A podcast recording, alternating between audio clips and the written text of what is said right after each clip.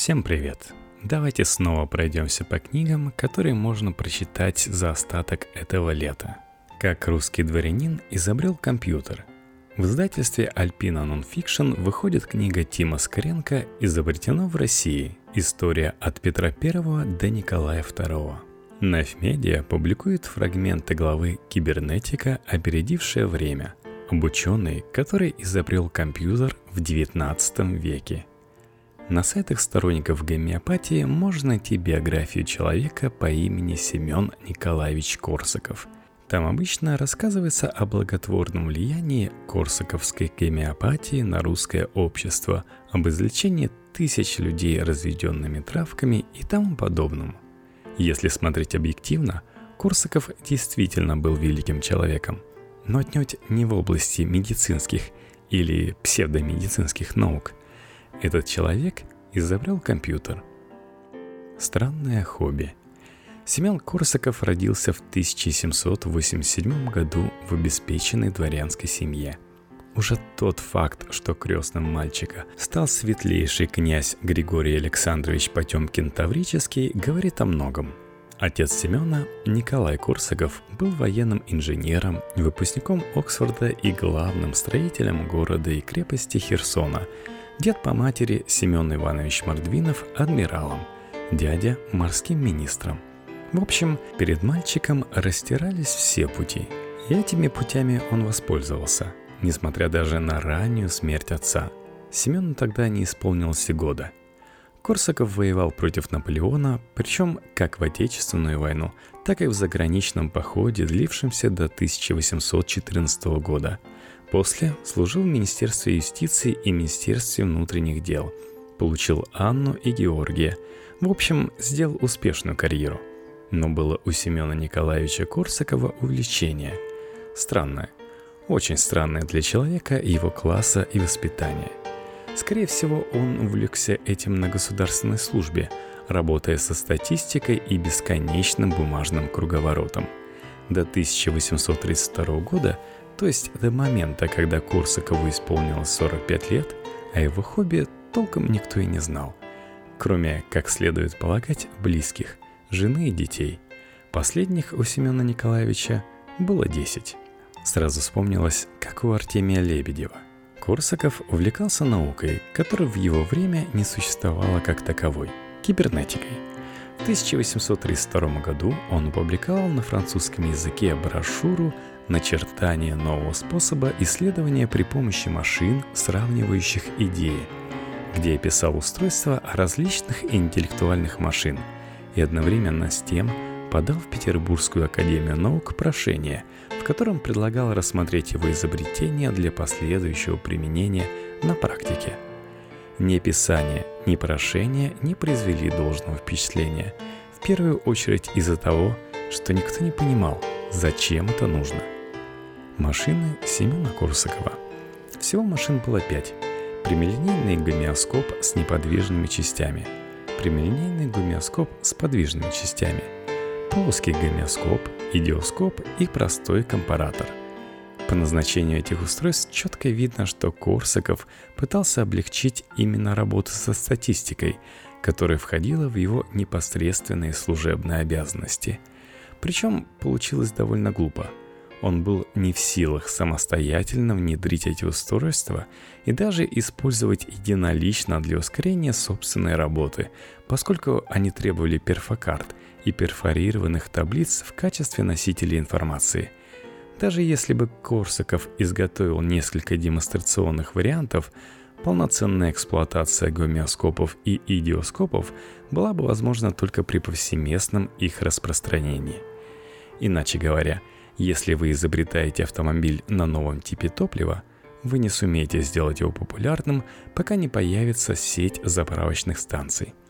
А их построить самостоятельно невозможно, поскольку АЗС – это не просто баллон с горючим, а верхушка пирамиды, основание которой находится где-то в области добычи исходных полезных ископаемых. Основа примитивного гомеоскопа – таблица, где каждый столбец характеризует определенное явление – в случае Корсакова, который был не чужд медицинских увлечений, в качестве явления выступала болезнь. Строки же соответствуют характеризующим его признакам, то есть в конкретном случае симптомам болезни. Представьте себе, что у вас грипп. Симптомы – кашель, насморк, высокая температура, слабость, каша в голове. Значит, столбцы грипп должны быть заполнены 5 ячеек. А теперь представьте, что строк симптомов 1000, а столбцов болезней 100. Как найти в этой системе верный диагноз по типовым симптомам? Тут вступает в действие, собственно, сам гомеоскоп. Он представляет собой цилиндр с отверстиями. Его длина соответствует высоте столбца, а в отверстия, расположенные напротив каждой строки, вставлены булавки. Мы чуть-чуть выдвигаем те из них, что соответствует строкам с нашими пятью симптомами. Скажем, это номера 3, 5, 10, 34 и 71. А затем ведем цилиндром по таблице. Там, где выдвинутые булавки проваливаются в отверстие перфорации, полностью соответствуя узору столбца, и будет искомая болезнь.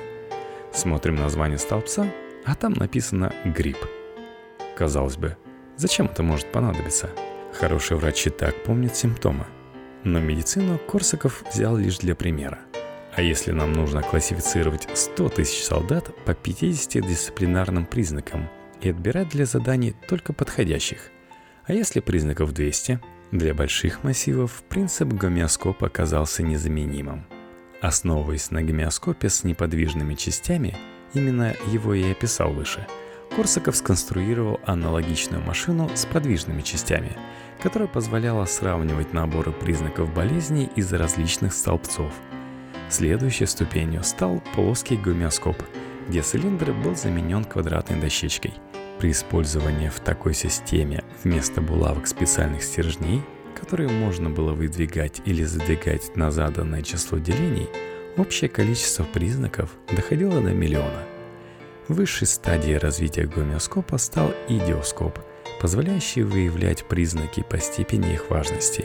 Не просто 5 симптомов равно грипп, а Три более важных симптома плюс два менее важных равно грипп. Причем те же симптомы в других степенях важности и в другом порядке предполагали другую болезнь. Наконец, последней машиной был компаратор, позволяющий сопоставить две заданные идеи. В предыдущих случаях мы сравнивали заданную нами идею с уже занесенными в первотаблицу. Компаратор же в таблице не нуждался. По-французски каждый информационный массив Корсаков называл «иди комплике» — сложные идеи. Отсюда и сравнение идей, и идиоскоп. Основным прорывом Корсакова стало использование перфокарт в качестве хранилища информации. Принцип Жакара позволял применять перфокарту только в качестве программы алгоритма, задающей порядок действий машины. Получить с перфокарты Жакара какую-либо информацию, кроме узора стежков, было нельзя – а вот перфотаблицы Корсакова позволяли хранить и классифицировать практически все что угодно, от военных сведений до стихов Пушкина. Но все это оказалось преждевременно. Конец истории. Корсаков справедливо полагал, что его машины позволят усилить человеческий разум. Это его собственная формулировка.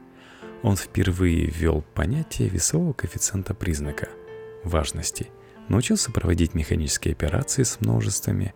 По сути, его прорыв мог перевернуть науку XIX века и ускорить появление современных компьютеров лет так на 30-50. Но ему не повезло. Слишком неожиданно он вывалил на стол абсолютно новаторские принципы. Причем революционным они были как для весьма консервативного русского общества, так и для более подвижной и современной Европы – Брошюра Корсакова осталась незамеченной математическим и механическим сообществом.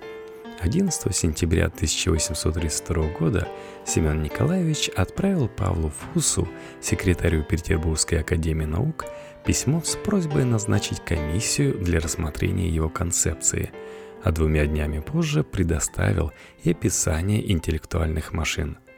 В письме есть такие строки. «Я надеюсь, милостивый государь, что Академия сумеет оценить побуждения, заставляющие меня добровольно отказаться от преимуществ исключительной привилегии, которые я имел бы право требовать на использование способа до сих пор неизвестного.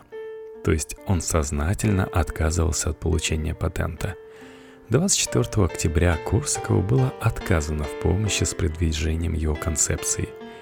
Заключение подытоживал следующий пассаж. Члены комиссии замечают, что этот метод по самой своей природе может быть приложен лишь к некоторым наукам, да и то для каждой из них потребовалось бы составить отдельную таблицу – Последнее в большинстве своем имело бы огромные размеры и потребовало бы затрат, совершенно не соответствующих пользе, которую, по мнению автора, можно было бы получить от этого прибора. Как ни странно, возразили Корсакову вполне по существу. Технологии того времени действительно были слишком примитивны для одномоментного внедрения интеллектуальных машин. По интернету гуляет байка о том, что члены комиссии откровенно посмеялись над изобретателем, иронично пометив, что господин Корсаков потратил слишком много разума на то, чтобы научить других обходиться без разума. Но это заблуждение.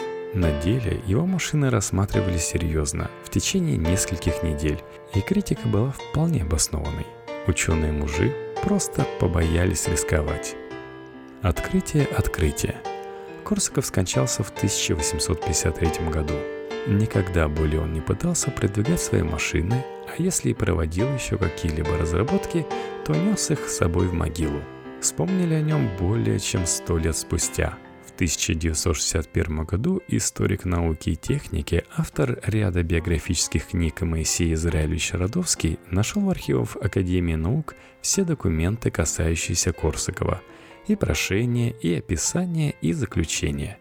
Он напечатал их, а еще 20 лет спустя публикацию Родовского использовал профессор кафедры кибернетики МИФИ Гелий Николаевич Поваров. В 1982 году Поваров прочел лекцию о Корсакове на семинаре по искусственному интеллекту в Москве. Россияне неожиданно вспомнили о талантливом соотечественнике – Сегодня приоритет Курсакова в изобретении логических машин признается во всем мире. Во многом благодаря вышедшей в 2001 году под редакцией Поварова англоязычной книге «Машинные вычисления в России» «Computing in Russia». К сожалению, изобретения Корсакова остались герметичными и ничего не дали мировой науке. Опережать свое время – вредное занятие.